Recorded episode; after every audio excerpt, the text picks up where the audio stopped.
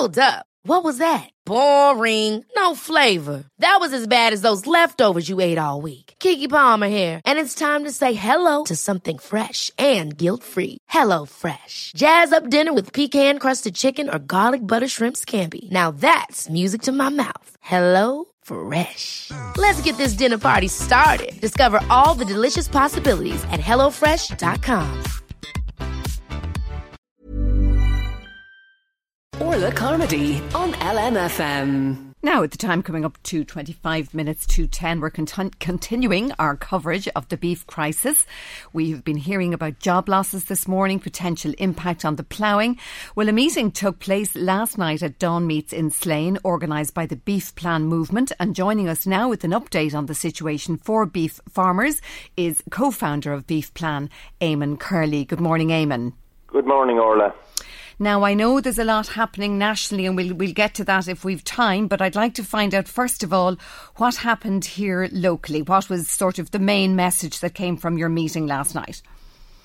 Well, the beef plan went uh, over last night to meet the independent farmers at the at the protest site uh, in Dawn Meats in Slane, and there was about 150 farmers there. And um, what was the mood like? The mood was one of, uh, I suppose, disappointment and anger. Uh, that would be the best way to describe it. Um, basically, the, um, the, they had an opportunity to read the agreement that was reached, and I think last night was an opportunity for the farmers to, to give their opinion on the agreement and to see in their opinion, was the agreement uh, good enough, and uh, would the agreement be enough, basically, to, to get them off the picket lines uh, uh and back onto their farms? And I, I suppose what, what, the farmers felt was that the, the, the main issues that they wanted movement on, there wasn't enough movement on them. The, the, the number one issue was the base price for, for cattle, and th- there was no uh, as a result, there was nothing in the agreement on base price. Eamon, we've heard that um, the price achieved was somewhere in the region of 350 per kilo and that you guys are up around 4 euro per kilo. Is that right? Are those the margins? And do you think there was more there on the table to be got in the agreement? Do you feel that, apart from the fact that you need more and we know the price is too low, but was it there to be got? Was there any sense, do you feel, left in the room on, in the day of the major negotiations that there was more to be got? Well, I suppose the amazing thing is that. Uh, price wasn't discussed at the meeting, and, and from the outset, the minister said that they couldn't discuss price. Because of the competition regulations, etc. Yes, but like I can't think of any other group of people where an, an industrial dispute takes place that, that uh, the basically income of the, um, the, the income of the group can't be discussed. Like like to me, it, it, it was a talk set up to fail. The, the number one item that that needed to be addressed was the base price, uh, and that wasn't discussed.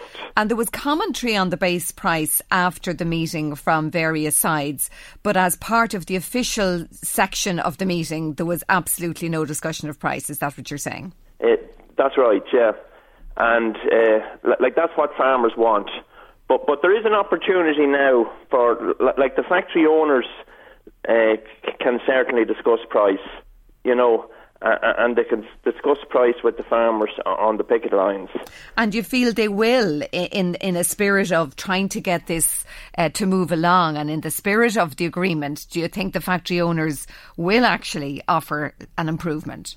Well, I, I think they're going to have to, and um, uh, do I think they will? The, the, well, I know there was a, f- a few of the factories yesterday trying to negotiate with some of the people on the on the picket lines. Uh, and initially there was talk of the base price and trying to increase it, but I, I think last night we, we heard that uh, those offers of increased base price had been withdrawn for some reason, uh, uh and we, we sensed a more hardened attitude. Um, so it doesn't look good out there at the moment. Do you feel farmers are taking the brunt of the blame for everything that's gone on? Yeah, well, I, I think the, the attitude of the minister is he's trying to put farmer against farmer. Uh, and like there's some uh, factory o- owners saying that there's uh, a sort of a militant um, a group of people out of these factory sites. Now, now I, I was there last night in Sligo, and, and like there are 150 genuine beef farmers with um, who are being expected to work. Um, and the production costs not being met. Like they're losing at, at the price of 350 or 345, they're losing 150 or 200 euro a head uh, compared to this time last year. Uh, and like why people can't, can't see that that's not going to work is, is beyond me. 150 euro per per animal. That's per what animal, you yes. think you're down in a year. Yeah. That that's very hard to sustain uh, when you're trying like to make a is an industry where, where last year they would have been making maybe um, very tight margins, you know, uh, and an industry where for the last 10 years uh, that ha- has been very poor Eamon as, as Corley- return on income. This is a multi-million euro business, and obviously there's high stakes here for the government, for for EU, for the post-Brexit fallout. What do you see personally as the way forward, uh, as Beef Plan, as the people you represent? Yeah, well, it's it's a three billion euro industry. That's what it is. Th- There's eighty thousand farmers um, directly involved in producing beef. There's every farmer supposed to support five jobs in the local economy. So, so you're talking about over a quarter of a million uh, people directly employed in this industry, and I think I I think the factories number one. I think they have another. Um, they can certainly increase their base price um, somewhere And- between where it is and four euro a kilo. And what do you see now, Eamon, uh, for your members uh, this evening? What will happen later today? What's the next move for you? Well, just as regards the solutions, first of all, just to finish, uh, like I think at this stage the government hasn't really addressed the problem. So, so like if the factories can't cough up more money, I, I think the government and the, and the EU need to get their heads together and, and come up with some sort of support that's going to support this base price. I, I also think that there's a role for legislation, and I, I believe one of the TDs, Peadar Tóibín, is going to bring forward. Um, he's going to try and get a bill put in there for minimum pricing uh, of farm produce, including beef. All right, Eamon uh, Kerr, Kerr, we'll have to leave it there. We'll be keeping a close watch on this space to see how things shape up for the farming community, and we'll be bringing you regular updates here on LMFM. That was Eamon Corley, the co-founder of the Beef Plan Movement. Orla Carmody on LMFM. Ever catch yourself eating the same flavorless dinner three days in a row?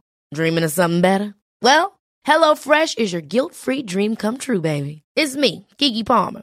Let's wake up those taste buds with hot, juicy pecan-crusted chicken or garlic butter shrimp scampi. Mm. Hello Fresh. Stop dreaming of all the delicious possibilities and dig in at HelloFresh.com. Let's get this dinner party started. When you make decisions for your company, you look for the no-brainers. If you have a lot of mailing to do, stamps.com is the ultimate no-brainer. Use the stamps.com mobile app to mail everything you need to keep your business running with up to 89% off USPS and UPS. Make the same no-brainer decision as over 1 million other businesses with stamps.com. Use code PROGRAM for a special offer. That's stamps.com, code PROGRAM.